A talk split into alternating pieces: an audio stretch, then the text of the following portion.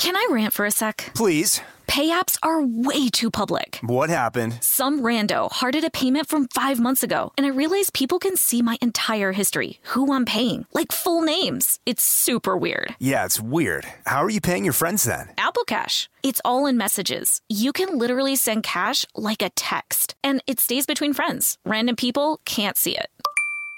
Did you just pay me a dollar on Apple Cash? Shh. Services are provided by Green Dot Bank, member FDIC. Terms apply.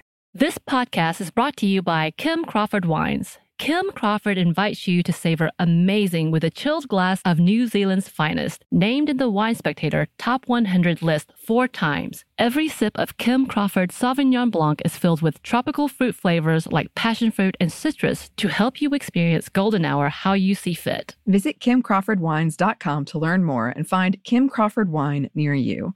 Savor amazing. For those 21 and over, please savor responsibly. Constellation Imports, Rutherford, California. This episode is brought to you by PNC Bank, who believes some things in life should be boring, like banking. Because boring is safe and responsible, level headed and wise. All things you want your bank to be. You don't want your bank to be cool or sexy. Sexy is for 80s hair bands, not banks. That's why PNC Bank strives to be boring with your money so you can be happily fulfilled with your life. PNC Bank, brilliantly boring since 1865. Brilliantly Boring Since 1865 is a service mark of the PNC Financial Services Group, Incorporated. PNC Bank, a National Association, member FDIC.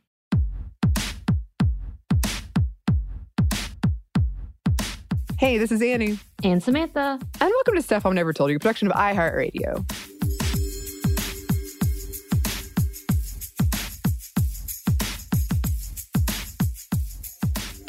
So, I wanted, I've been wanting to bring back this classic for a while. Um, it is a feminist movie Friday. It is not Friday as this comes out. It is in fact Saturday. But who knows when you're listening to it? But it is the first one we did, and it's the one we did on Alien, where I'm so excited throughout. You could just feel it through the audio waves. It has also been featured in several other podcasts and other lists to listen to because they were like, oh my gosh, she does. You specifically do an amazing job in talking about the allegories behind it, the uh, metaphors, all of it, the symbolism. And they're like, yes. And I feel like this really just opened up the genre of your, your love. And it kind of like crossed over to Movie Crush anyway. So, absolutely you have made yourself a legend with this one. I did talk about it on Movie Crush. Um, so you can go check that episode out as well if if this is you want more after this, which who wouldn't? But I wanted to bring this up because you know, Samantha, you were asking when we got we were so lucky to get our Sminty team together digitally for an episode recently. We were talking about holiday traditions we have. One that I used to have when we were growing up was we would go see a movie, usually on the 23rd, but sometimes on on Christmas Eve. And it was like a big every year we would talk about what movie we are going to see, and I I loved it because I do love movies. And a lot of like when you were saying, you know, Harry Potter is kind of straddling that line of Christmas movies. A lot of times it would be Christmas movies. It would be a Harry Potter movie. I would win because they come out around that time, or they used to come out around that time. But there's kind of a notorious instance where my older brother chose Star Trek Nemesis, even though he knew I had a fear of aliens. and I couldn't sleep at all that night, not because I thought Santa was coming, but because I was scared. right. Um, but I was just thinking about that and about this movie and how badly it would have scared me if I saw it when I was younger. So, in in the holiday spirit of a tradition I used to have, please enjoy this classic episode.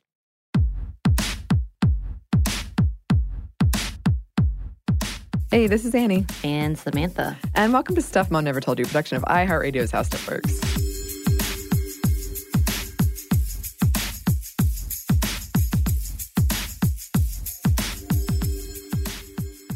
And today, finally, finally, I have waited so long. We are talking about Alien. Alien. The Not movie. aliens. Yes, I already corrected her. I've already been yelled at a few times actually in the last week. Not only by you, but the friend. He he continues to be like, it's alien.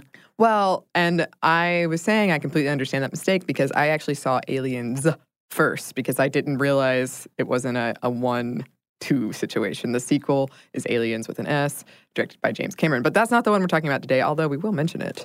Um, we're going to be talking about the 1979 Ridley Scott film Alien. So if you somehow, some way haven't seen it and don't want to be spoiled, then you may want to skip this one. Trigger warning too for sexual assault and rape and discussion of disturbing sexual imagery. Yes. Um, and I know longtime listeners of this show should be celebrating for me because I said, I think in the very first episode, I just want to talk about Alien. and here we are. And here we are. Yes, because it is the 40th anniversary of Correct. Alien. Correct. Right. And it is back in theaters for a few days beginning October 13th. So this is your chance to see it on the big screen if you want. Um, and we, of course, went or will be going, depending on when you listen to this. Um, for research, this is some of the best research. I, I will say I, we started our research early Yes. because I refused to do this episode until I watched it because I knew this was going to be a probably four hour uh huh. episode Yeah. with your excitement and your, um, what is it, zeal Yes. Zeal, thank you. to continue and to talk about it. And I'm really excited with you. So I'm like, okay, cool, let me watch this. And I did watch it. I didn't have commentary, but there was a lot of commentary from both sides of me. So Yes. that I'm like, what's happening? Okay, what? Okay, what? To a lot of explanations, to a lot of here it comes moments. I heard that a few times. Yeah. Um, so I, I, I did. We did already kind of do a, a, A viewing. pre-research, yeah. Yes. Um, but it's not going to be in the. It wasn't in theaters. So Yes. And I promise to keep quiet in the Oh, theater. I'm really glad you had the chance to be able to get all of your excitement out, Mm-hmm. so that when we're in the theater, you wouldn't do that. Right. I still want to do one viewing and you don't have to go, but I want to do one with a themed like cocktail that's red and uh, just the whole thing is just Right. discussion. And, and hey, you know I'm always down with alcohol. I'll just be sitting there and nodding. You'll just let me get it out. Let me get it out. I'm like, yes, here we go. Um, and yeah, this was something I was very excited to share with you and with anyone who ha- hasn't seen it or has only seen it once or twice in passing and you haven't taken this critical feminist lens to it because you will not be able to unsee all the stuff we're talking about. So if you happen to not want to watch it with a feminist lens, maybe skip it as well. But I think it's fun. Yeah. Um, and yeah, I, I have told this story on the show before, I think, but um, thanks to a truly epic and very mean and honestly successful prank, uh, my older brother played on me. I was terrified of aliens, like the the trope, the thing, the monster in movies, until fairly fairly recently. I didn't see E.T. and Independence Day until I think a couple years ago. Um, my friends made me watch ET after we rode the ET ride at Universal, and I was like, "Wait, what is what? What?" Oh yeah. hmm, it's very different than the movie. I've got to say, the ride. The only movie I've ever walked out on because of fear was Lost in Space. And yes, I know that's not a great movie, but I was scared and I left. Um, and I almost walked out on Signs. I would have walked out if my friends hadn't been there, and I was too embarrassed. I will say of all three of these movies, I've only seen E.T. Really? Yeah, you know, I, I kind of told you already, I'm not a big sci-fi Mhm. fan, so the idea of aliens has never been uh, something that I've been re- like really interested in seeing. Give me vampires, give me ghosts, give me demons, gi- you know, all Mm-hmm. Of those all day. But technically, aliens, I'm like, okay, cool, cool. Whatever. Sure. yeah, yeah. So what up? Yep, cool. Um, and I did have on my list. I had two movies that I because I was trying to get over this fear, Right. Um, actively, and the two movies I had at the top of my list, working my way up, was Event Horizon and Aliens. Because again, I didn't realize that there was an alien before that, and I cried during Aliens. Did I was you? so afraid. hmm Mm. But I got over it. and you love it. Yeah, now I'm like, wow, You're so every year. you're so in love with this. and I, I was fortunate enough to get to walk through this really scary alien set piece at the Museum in London. Uh, that was pretty cool. All right, so that is a lot of exposition. Let's get into the episode here because we do have a lot to say, or I have a lot to say, and Samantha's going to I'm be gonna nod. very patient with me. Um, to start with, Alien is Yes, a 1979 sci fi horror movie distributed by 20th Century Fox, directed by Ridley Scott, written by Dan O'Bannon, and starring Sigourney Weaver. The amazing Sigourney Weaver. Yes, and I watched Cabin in the Woods last night, and I Uh-huh. forgot she's in it. Love it. That It's was one so of the, like, the prime moments of Candid. Oh, you're like, yes, Yes. she is. Yes. Um, okay, so O'Bannon, the writer, was looking to ride the success of Star Wars with a different type of space story. Uh, it was pitched as Jaws in space. Yeah, I can see that. I can see that. Ridley Scott described it as Texas Chainsaw Massacre, but science fiction. and we should mention he gets sole credit, O'Bannon does, for the script, but a handful of others made pretty big contributions, with, which led to a lot of tension. Rightly so. Yeah, of course. Anyway, the story involves the crew of the Nostromo, a commercial spaceship, kind of like a space tow truck, and their encounter with the quote, perfect organism, the alien. The main character, though you probably wouldn't know it for the first act of the film, is Sigourney Weaver's Ellen Ripley, the capable and cool headed senior officer. Uh, one of the posters came with the iconic tagline In space, no one can hear you scream. Okay. I I guess that's right, unless you're in. Although in the movie, you don't hear them scream. It gets Yeah. muted somehow. There's a moment where I think they were playing with it, but then you do hear them scream. So I was like, well, It was like, it was very muted though, Mhm. or music is blaring over it. yeah, yeah. I think that was a choice. it Right. was a choice, was but a I don't know if it was like on purpose. The reason. Okay. Yeah, exactly. Um, uh, the poster also, by the way, that is just an egg on the front. Mhm. Okay. Both audiences and critics praised the film, and it went on to win the Oscar for Best Visual Effects, three Saturn Awards, and a Hugo Award. Several film critics regard it as one of the best films of all time. It grossed about 200 million at the box office. In 2002, the Library of Congress added it to their National Film Registry, calling it culturally, historically, or aesthetically significant. The American Film Institute placed it at seventh place on their list of best sci fi films in 2008, and Empire put it in 33rd place when ranking best movies of all time. Also, speaking of rides, there used to be. I would love if a listener could write in and confirm this, but I feel like there was a ride called Alien Encounter, and I remember it being in Magic Kingdom where Lilo and Stitch is now, but that can't be right. Right? That can't be right. Um, It was in Magic Kingdom? What? Well, super producer Andrew confirms it, and my mind is blown. I just feel like it was really scary for Magic Kingdom. It is very scary. Um, yeah, it was for people who don't know. You were in a chair, and like there was a the alien was in the in a tube in front of you, and then of course it gets out, and you feel it breathing on your neck, and then you get sprayed with blood as it kills somebody. It, it was very intense. I can see why they maybe replaced it with Lilo and Stitch, where it's now kind of a funny ride. Um, anyway, my mom and dad used to tell me about their experience seeing this movie in the theaters for the first time, which I find funny for several re- reasons. But they also went on to get married on May 25th, which is the day that it premiered, which I'm sure is a coincidence. Um, but they told me people were running, puking, screaming, um, that they avoided looking at the poster after seeing it because it scared them so much. Yeah, my dad popcorned it up in the air. Wow.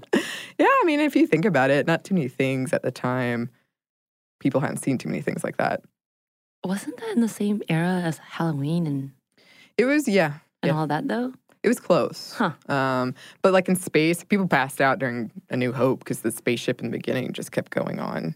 So you know, you hadn't seen it. hmm And I am playing the video game Alien Isolation right now, which is a game where the alien can hear you, as in the player, as in me, whatever is happening in my real life environment, and it uses that in the game. And I've died many, many times. Yeah, wasn't the recommendation to you about sit wearing headphones so you can hear it even louder? Yeah, because it, it's surround sound, and you can like hear it Isol- behind you or in front of you. Woo.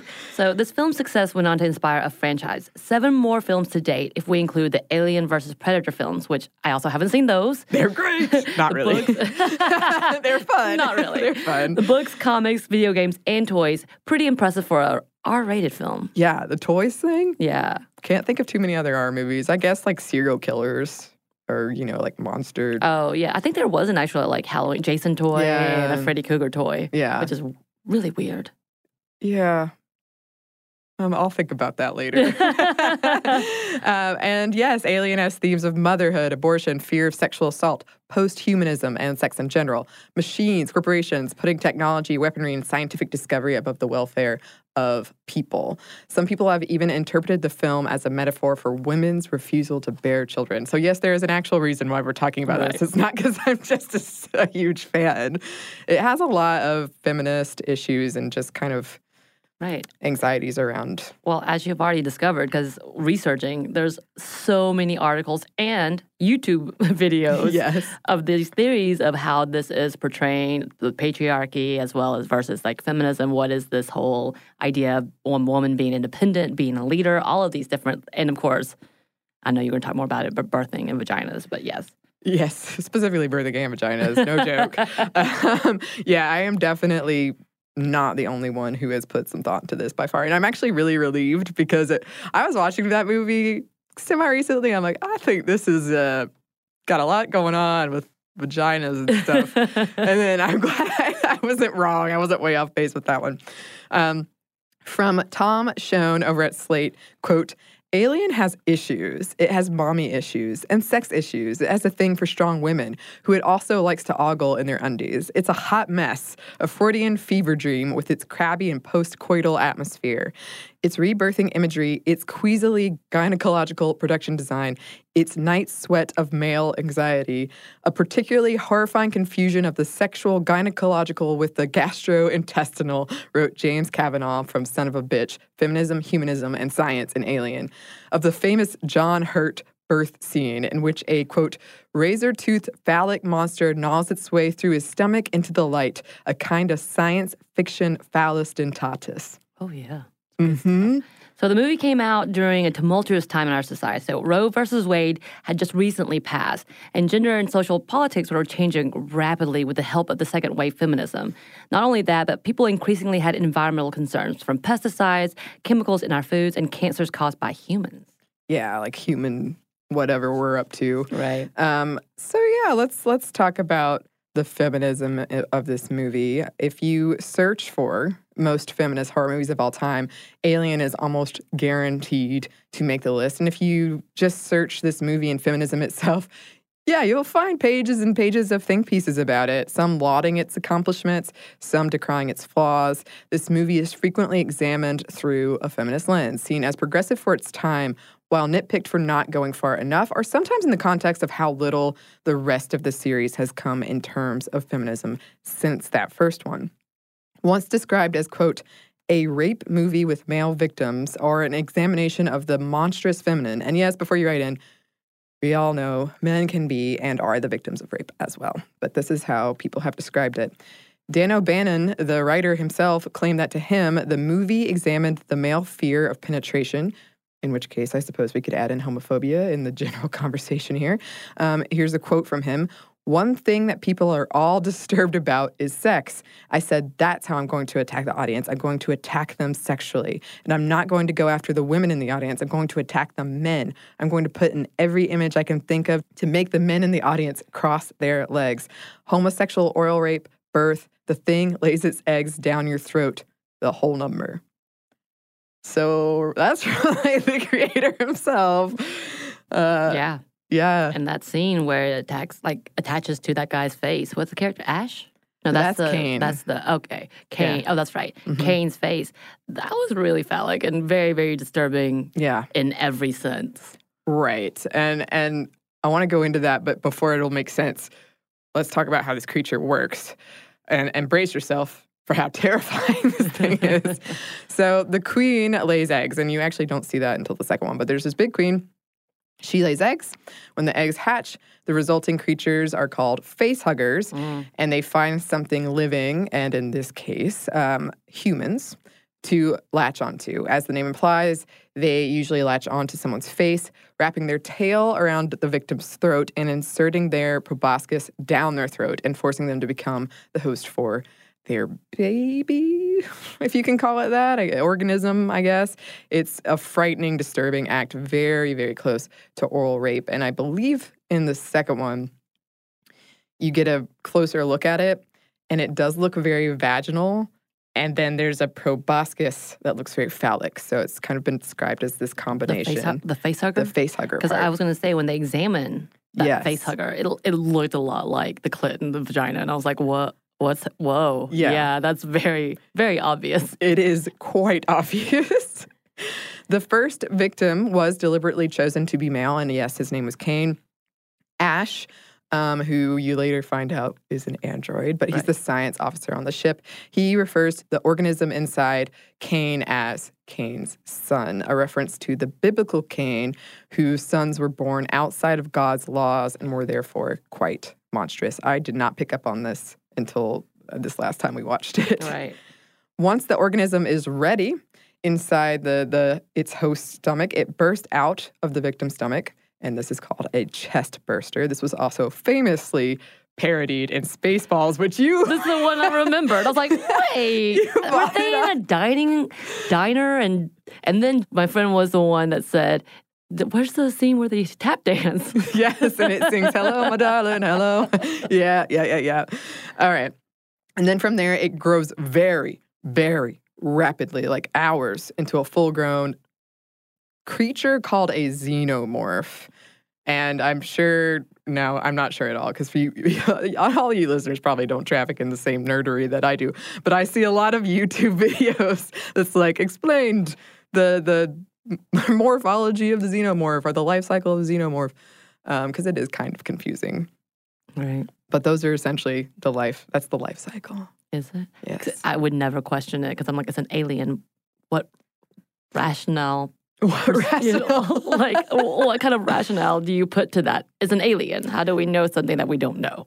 I think it just confuses people that the face hugger essentially dies. It puts your Well- egg in. It puts its egg in you. That was dies, like and then- twenty thousand questions I did ask. I'm like, wait, why? If that's the egg, why isn't the egg the thing? And why does it need to do one more extra step than just doing that? Because what? it needs a gestation period and it it sometimes in uh, other movies it like takes the DNA of the host of I guess so. Because I was very confused. I'm like, if it's already in the egg, then and it's been birthed out of that egg, which it hatches out of, it's been birthed.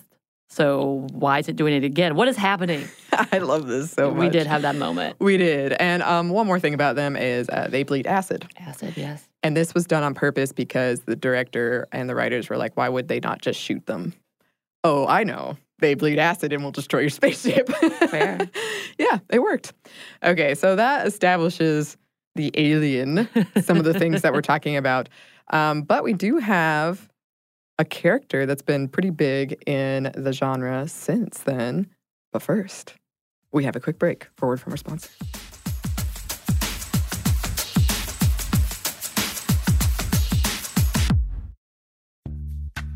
Snagajob is where America goes to hire, with the deepest talent pool in hourly hiring. With access to over 6 million active hourly workers, Snagajob is the all in one solution for hiring high quality employees who can cover all your needs. On demand, temp to hire, part time or full time. You name the position warehouse worker, retail associate, grocery store clerk, fitness trainer, baker, stylist, bellhop, podcast producer. Yeah, Snagajob's got a worker for that. With our easy to use platform, you're able to seamlessly post and fill available positions quickly with a dedicated customer support team to provide all the help you need along the way. Kind of nice knowing you have a talent pool like that in your own backyard, right? Snagajob is the partner you need to keep your business running smoothly. So visit snagajob.com or text snag to 242424 to talk to an expert.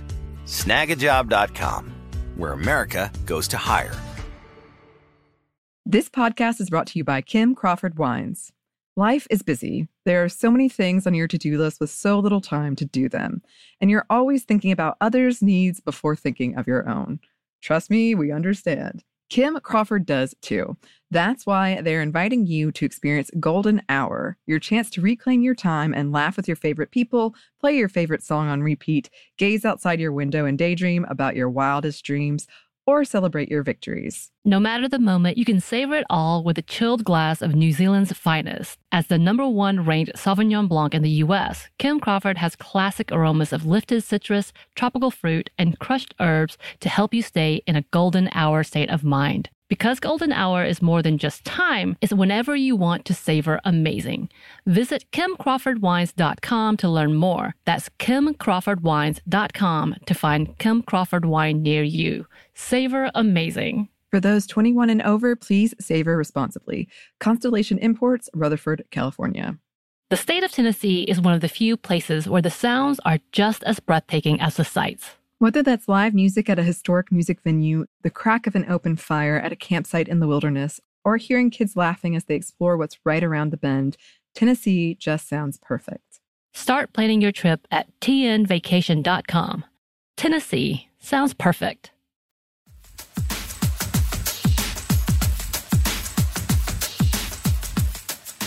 And we're back. Thank you, sponsor. And another thing that comes up when you're talking about feminism and Alien is, of course, Ripley, mm-hmm. who, for listeners who've heard, I believe the first episode I ever did as full time host was Final Girl. She is frequently pointed to as one of the original Final Girls, which is someone usually virginal who a woman who survives to the end of mm-hmm. an onslaught in horror movies. So, when it comes to our main protagonist, Ellen Ripley, many of you have probably heard um, Ridley Scott asked for both male and female actors to read the part. Uh, it wasn't gender, they were like, bring in whoever. And they went with a then unknown Sigourney Weaver. Also, by the way, Ridley Scott identifies as feminist. Cool. Yeah. Um, yeah. So she is someone who is strong and capable while still maintaining her femininity, although not too much of it. But, uh, and I, I personally, when I read that, I was like, does she? Um, well, apparently she kind of, it's the cat that most people point at. The fact that she uh, cares about the cat, saves the cat, very I guess, a feminine trait. She has been described, uh, Ripley, not the cat, uh, as the divine mother and protector of all life. The final shot in the movie, some people see as very uh, Virgin Mary, Mhm. resembling Virgin Mary. She is also, for much of the beginning of the movie, largely ignored. Again, you might not know she is the main character for a while. Um, she's ignored by her male coworkers and even the other female one uh, when she cites quarantine protocol, the thing that could have saved them from the alien. She's ignored. Completely ignored. Yep, they're like, nah, that's terrible. You're a terrible person. We're bringing bringing Kane in with this mysterious Right. thing attached to his That's face anyway. obviously uh, a horror in itself. But let's bring it in. Everything's fine. Yeah, it's, I think we're very chill about it. They really were. I feel like that's a lot of the sci-fi and horror movies. They're like, eh, that's cool. You know, Things are have to, everything's just fine. it's attached to his face. It'll be okay. like they're bleeding out every orifice. Let's just let's just talk to them and call, comfort them. yeah, The yeah. hell? Run. uh, and this other female character, her name is Lambert, who is played by Veronica Cartwright.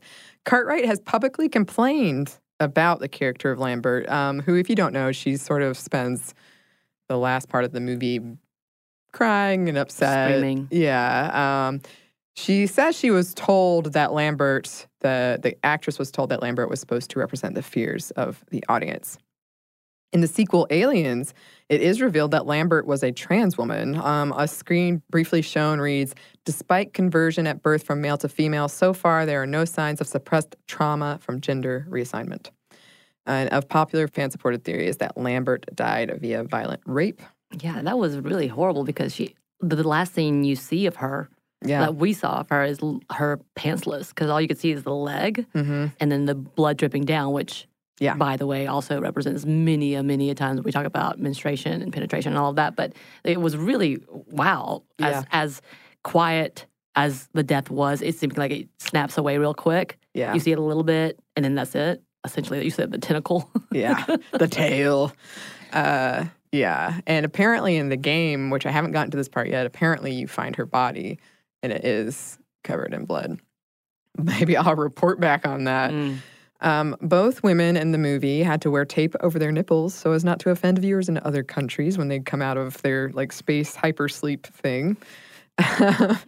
Many scholars argue that the character Ripley did so much to toughen up female heroines quickly and eventually led to characters like Buffy.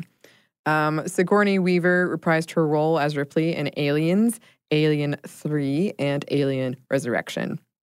And yeah, we're not really talking about those today, but but briefly, her character arc takes her from sole survivor to mother. Motherhood is all the thing in Aliens to alien queen to a transformation into the other. She becomes a clone, not quite human, not quite alien.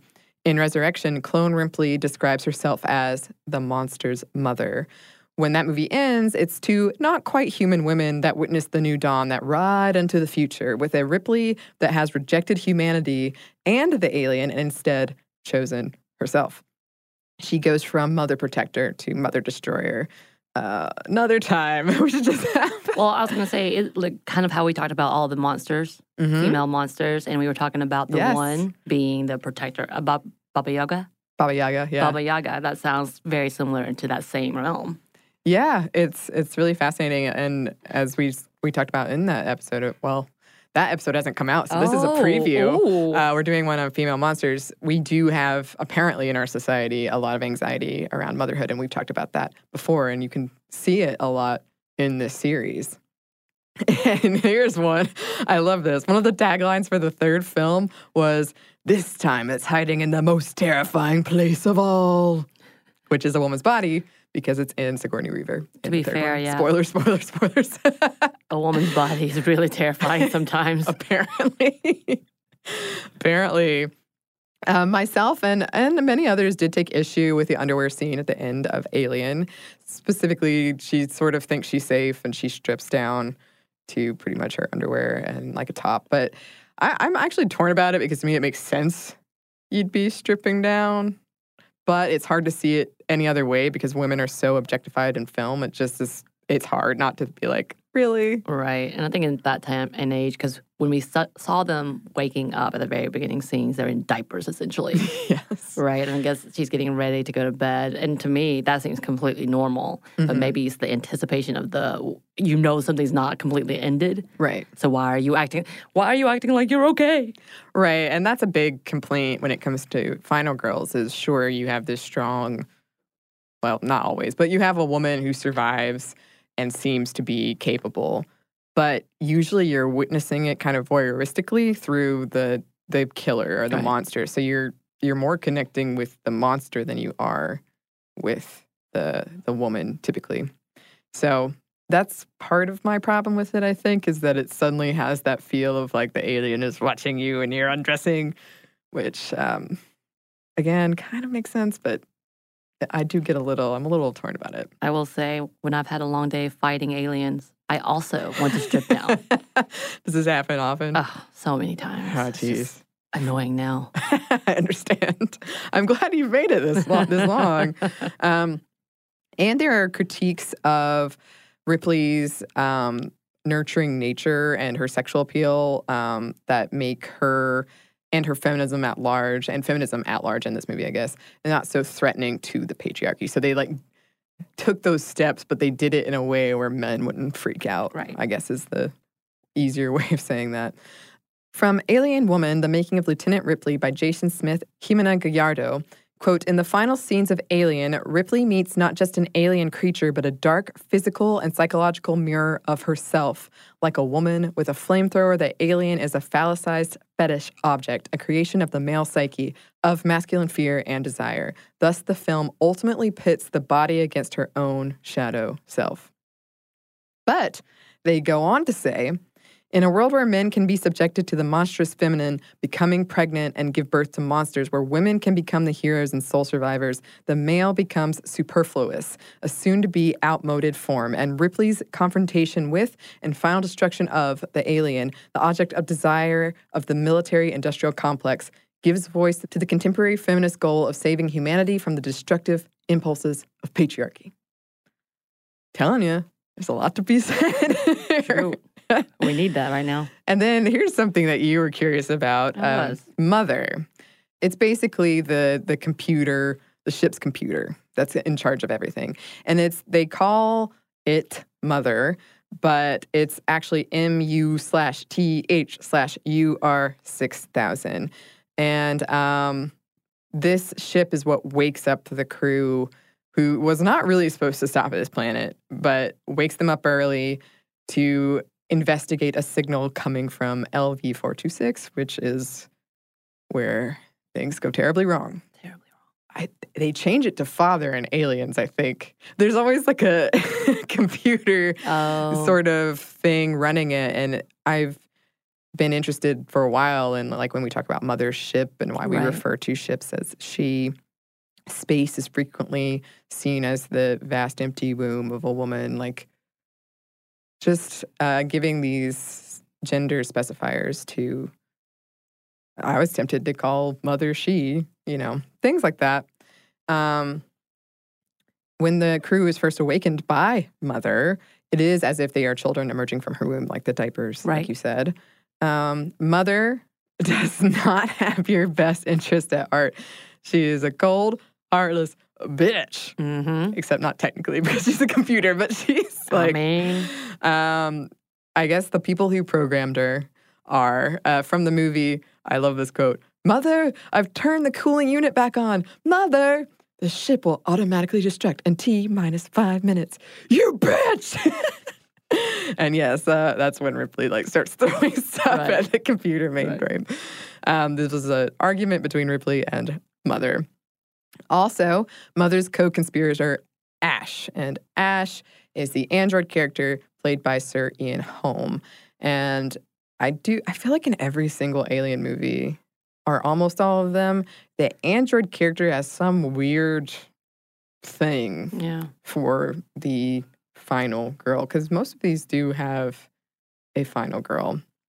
Anyway, he tries to kill Ripley by shoving a rolled up porno magazine into her mouth, which also feels very uh, reminiscent of oral rape. Mhm. Um, I've read that that scene is like he represents toxic masculinity. Um, I never noticed there was all this porn in the background Right. until I did this research. From the monstrous feminine film feminism psychoanalysis, the science fiction horror film Alien presents a complex representation of the monstrous feminine as archaic mother. Mother Alien is primarily a terrifying figure, not because she is castrated, but because she castrates. Her all consuming, incorporating powers are concretized in the figure of her alien offspring, the creature whose deadly mission is represented as the same as that of the archaic mother to tear apart and reincorporate all life. It is the notion of the fecund mother as abyss that is central to Alien. It is the abyss, the cannibalizing black hole from which all life comes and to which all life returns, that is represented in the film as the source of deepest terror. Significantly, there is an attempt in Alien to appropriate the procreative function of the archaic mother to represent a man giving birth, to deny the mother as signifier of sexual difference. But here, birth can exist only as the other face of death. When one of the alien creatures orally rapes Kane, one of the male astronauts, it implants its embryo in Kane's stomach. But the primeval mother does not need the male as a father, only as a host body and the alien creature murderously gnaws its way through Kane's belly. Its birth leads to the male mother's death.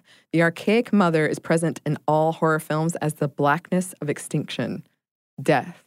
The desires and fears invoked by the image of the archaic mother as a force that threatens to reincorporate what it once gave birth to are always there in the horror text, all pervasive, all encompassing, because of the constant presence of death. I mean, There's a lot of birth and death.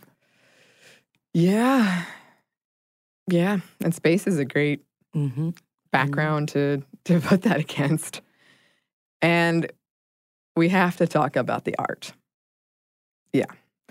Swiss artist H.R. Giger's design in this film is a huge component of this whole conversation. Right. This guy was big on very biomechanical sexual imagery and well versed in expressionist German horror. A 1944 painting by Francis Bacon called Three Studies for Figures at the Base of Crucifixion served for a lot of Giger's inspiration when it came to the design of the alien or the xenomorph, as it's called. And seriously, check out the painting and you will see it right away. The resemblance, it's there. Bacon's work was an interpretation of the Greek myth around the goddesses of vengeance that chase life and the living, the Furies, who we will be talking about in an upcoming Mm-hmm. episode. Seems very appropriate for this whole design. Giger specifically wanted to take something that is and long has been generally associated with pleasure, sex, and turn it into something horrific. He had done something similar in his collection of pieces called Necronomicon. Some of his designs were so overtly sexual that the studio turned them down, which blows my mind because the ones that are in there are pretty overtly Right. sexual. Also, US Customs held Giger after seeing his artwork for Alien and being highly disturbed. I think Ridley Scott, somebody on, on the movie had to come and be like, no, he's, he's working on a film. It's all good. The first version of the egg, the egg that the, the facehugger comes out of, it had a one slit for the opening, and Ridley Scott allegedly LOL'd when he saw it because he thought it looked exactly like a vagina. Uh, back to the drawing board, and the opening became the X that we're more familiar with today. And the fully grown alien is very phallic in design, both its head and the little dude that pops out of his mouth and, yes, spews acid, sort of like semen. Um, some say it combines both the phallic and the vaginal. Roger Ebert once wrote Alien uses a tricky device to keep the alien fresh throughout the movie. It evolves the nature and appearance of the creature so we never know quite what it looks like or what it can do. The first time we get a good look at the alien as it bursts from the chest of poor Kane, it is unmistakably phallic in shape, and the critic Tim Dirks mentions its open, dripping vaginal mouth. Mm. Also, forgot to mention about Ash. He spews all the semen Yeah. esque stuff. Because he drinks, it's not milk, right? No, I originally thought it was milk because I was like, what? he actually. I've read if you pay attention to the whole movie, he never eats or drinks. He's just kind of there. But he drinks the milk in that one scene, or the white substance. The white and I thought it was milk because I was like, this is the 1980s, 1970s. Of course they're drinking milk, right. like like out of nowhere. But and then you start seeing him sweat, and you're like, ooh, Something's off not- about this. that's not what that is. Ooh. Um, and trivia shredded condoms were used for the aliens' jaw tendons. Um, also, shredded condoms is it looks very much like the thing that what's his name picks up right before he Oh, gets murdered. It's like the shedded skin of Hairy. the alien. Um, and then the slime, the alien slime, is KY jelly. Lots and lots of KY jelly. um, yeah, yeah. I I love that even even the props they used were pretty sexually suggestive. And then the ship. The ship they discover on LV 426 was pretty phallic in shape, and other parts of it resemble a giant womb. When the explorers, or you could say invaders, enter the ship, they are in suits that make them appear like their sperm entering the vaginal opening in the ship. And yes, seriously, seriously, uh, you won't unsee it, I promise. Once inside, Kane finds a womb slash tomb of alien eggs. Then came the sperm. In this case, witnesses an egg open. The face hugger latches onto his face, transforms him into a womb. The creature cannot be removed until it has deposited its seed, and that is very violent rape. Um, and then the victim is forced to carry the organism to term and birth it. And even though it will kill the host, e- breed even at the risk of the mother. Some also see the scene of the alien bursting out of Kane's chest as representative of the general male confusion and fear around birth. Right. Comes out of the stomach, lots of blood, Right. very violent. That's exactly how it happens. Yep. Um, and uh, in every movie, there is, I believe, there's a scene of like, it's called the labyrinth, but it's supposed to be like the fallopian tubes in the womb and the labyrinth of a woman's body. Um, and most space movies are seen, yeah, as male explorers entering the womb of space. That has changed as we get more and more female representation, but for a long time. Veronica Cartwright said of the set, it was so erotic, it's big vaginas and penises. The whole thing is like you're going inside some sort of womb or whatever, sort of visceral. So there you go. There it is. there we go. Um, we do have some more for you. yes. But first, we have one more quick break Forward from our sponsor.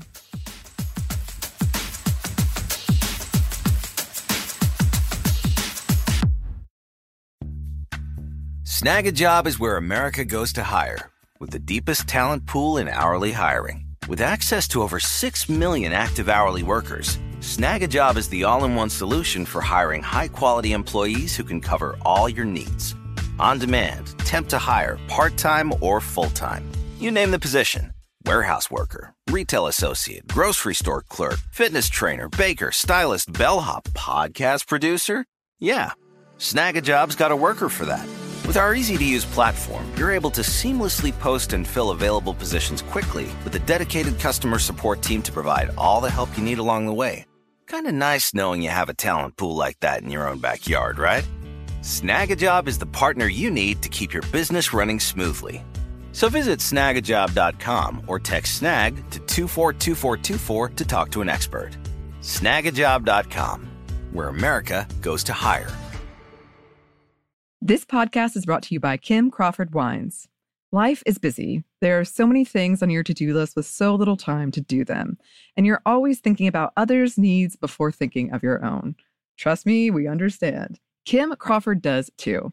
That's why they're inviting you to experience Golden Hour, your chance to reclaim your time and laugh with your favorite people, play your favorite song on repeat, gaze outside your window and daydream about your wildest dreams, or celebrate your victories. No matter the moment, you can savor it all with a chilled glass of New Zealand's finest. As the number one ranked Sauvignon Blanc in the US, Kim Crawford has classic aromas of lifted citrus, tropical fruit, and crushed herbs to help you stay in a golden hour state of mind. Because golden hour is more than just time, it's whenever you want to savor amazing. Visit kimcrawfordwines.com to learn more. That's kimcrawfordwines.com to find Kim Crawford wine near you. Savor amazing. For those 21 and over, please savor responsibly. Constellation Imports, Rutherford, California. The state of Tennessee is one of the few places where the sounds are just as breathtaking as the sights. Whether that's live music at a historic music venue, the crack of an open fire at a campsite in the wilderness, or hearing kids laughing as they explore what's right around the bend, Tennessee just sounds perfect. Start planning your trip at tnvacation.com. Tennessee sounds perfect.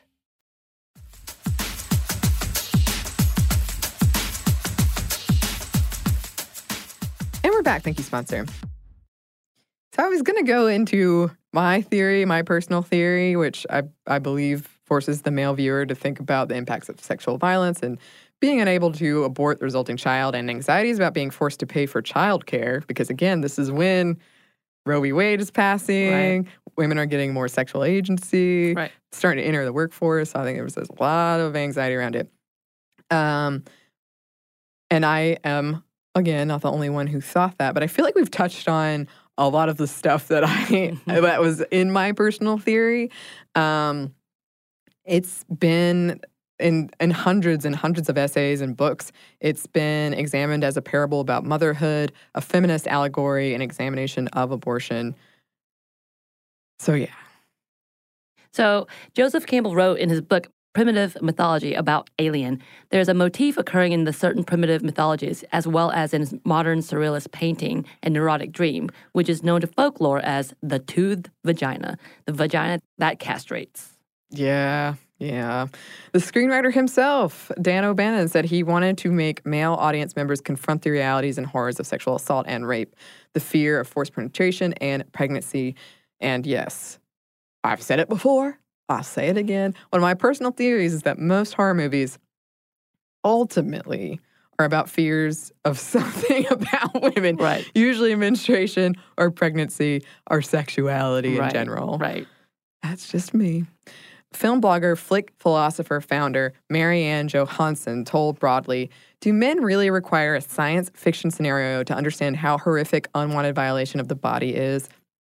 Maybe if our culture treated male on male rape like the horror it is, men wouldn't need to turn to science fiction movies to understand the problem. Even if some men require such a prompt for their empathy, the Alien franchise still isn't one that offers much in the way of true access to women's relationships with rape.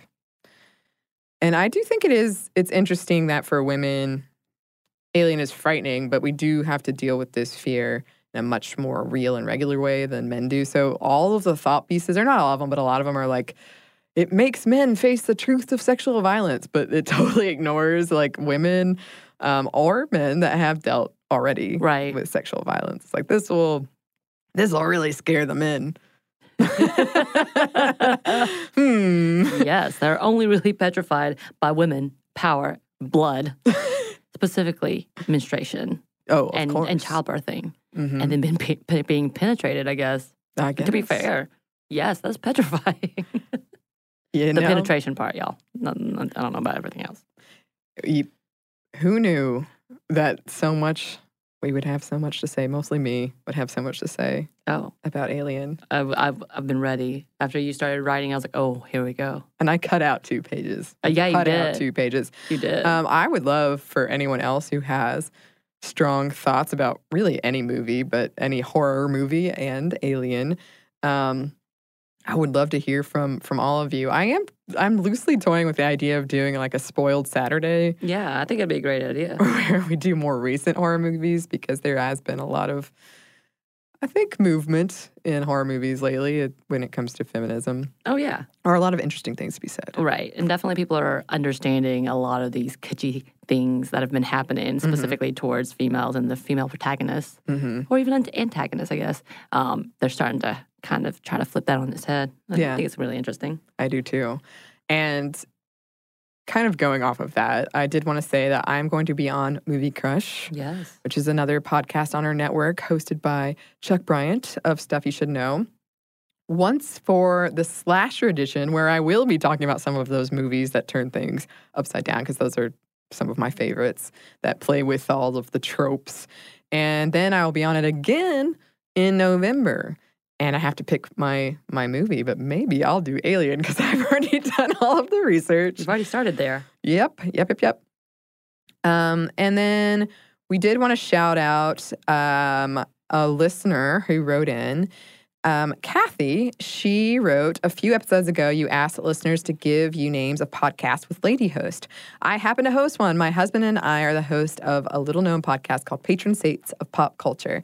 We discuss the themes of recent movies and TV shows mostly, but we will also occasionally discuss video games and music videos. Since we are in the beginning of the spooky season, our recent episodes have been on horror movies. We thought that was a perfect one to shout out for this episode. Yes.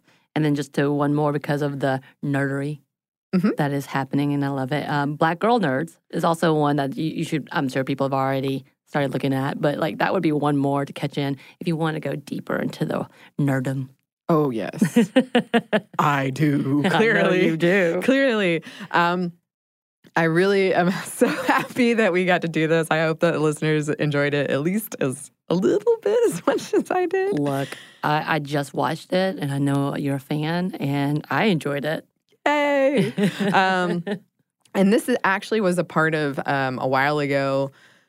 We had this idea for something called Feminist Movie Fridays, and would be once a month, and we would look and all they were all horror movies because that's just how I am. Well, I'm putting Heather's in there, obviously. Okay. Because you and I've We already discussed. Yeah, we've already discussed the fact that you need to watch this. Right. Um, but to put in there as a maybe, I don't know how well how, it's aged. well that holds up. yeah, that's fair. That's always a scary thing. I have so many movies that were my favorites when I was a kid, and now I watch them and I just I can't even do Right, it. even like with shows that that were just recent, I was rewatching some of Thirty Rock, and that really hasn't held up either, surprisingly. And you would think because it wasn't that long ago, Mm-hmm. and at that point in time, it was getting into the trend of like being feminist and being Mm-hmm. a, a writer, a head writer, and what that looks like. And it's still kind of like, oh, uh, oh, Things have moved pretty quickly in right, that regard. right.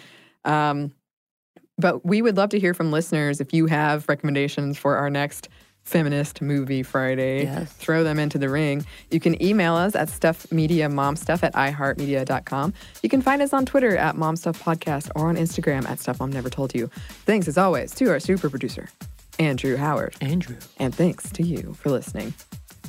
Stuff Mom Never Told You is a production of iHeartRadio's How Stuff Works. For more podcasts from iHeartRadio, visit the iHeartRadio app, Apple Podcast, or wherever you listen to your favorite shows.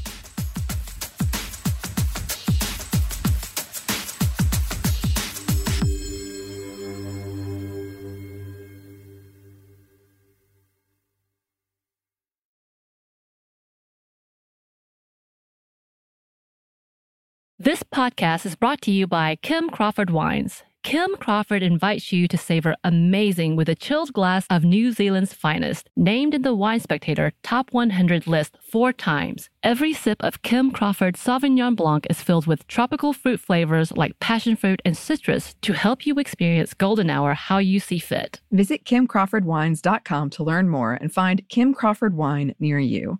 Savor amazing. For those 21 and over, please savor responsibly. Constellation Imports, Rutherford, California.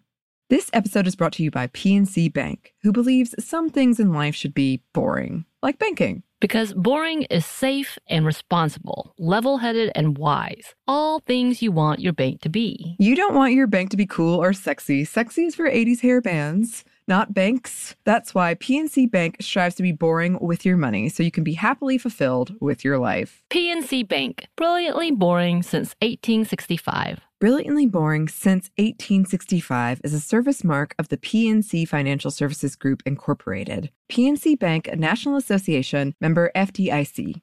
The state of Tennessee is one of the few places where the sounds are just as breathtaking as the sights. Whether that's live music at a historic music venue, the crack of an open fire at a campsite in the wilderness, or hearing kids laughing as they explore what's right around the bend, Tennessee just sounds perfect. Start planning your trip at tnvacation.com. Tennessee sounds perfect.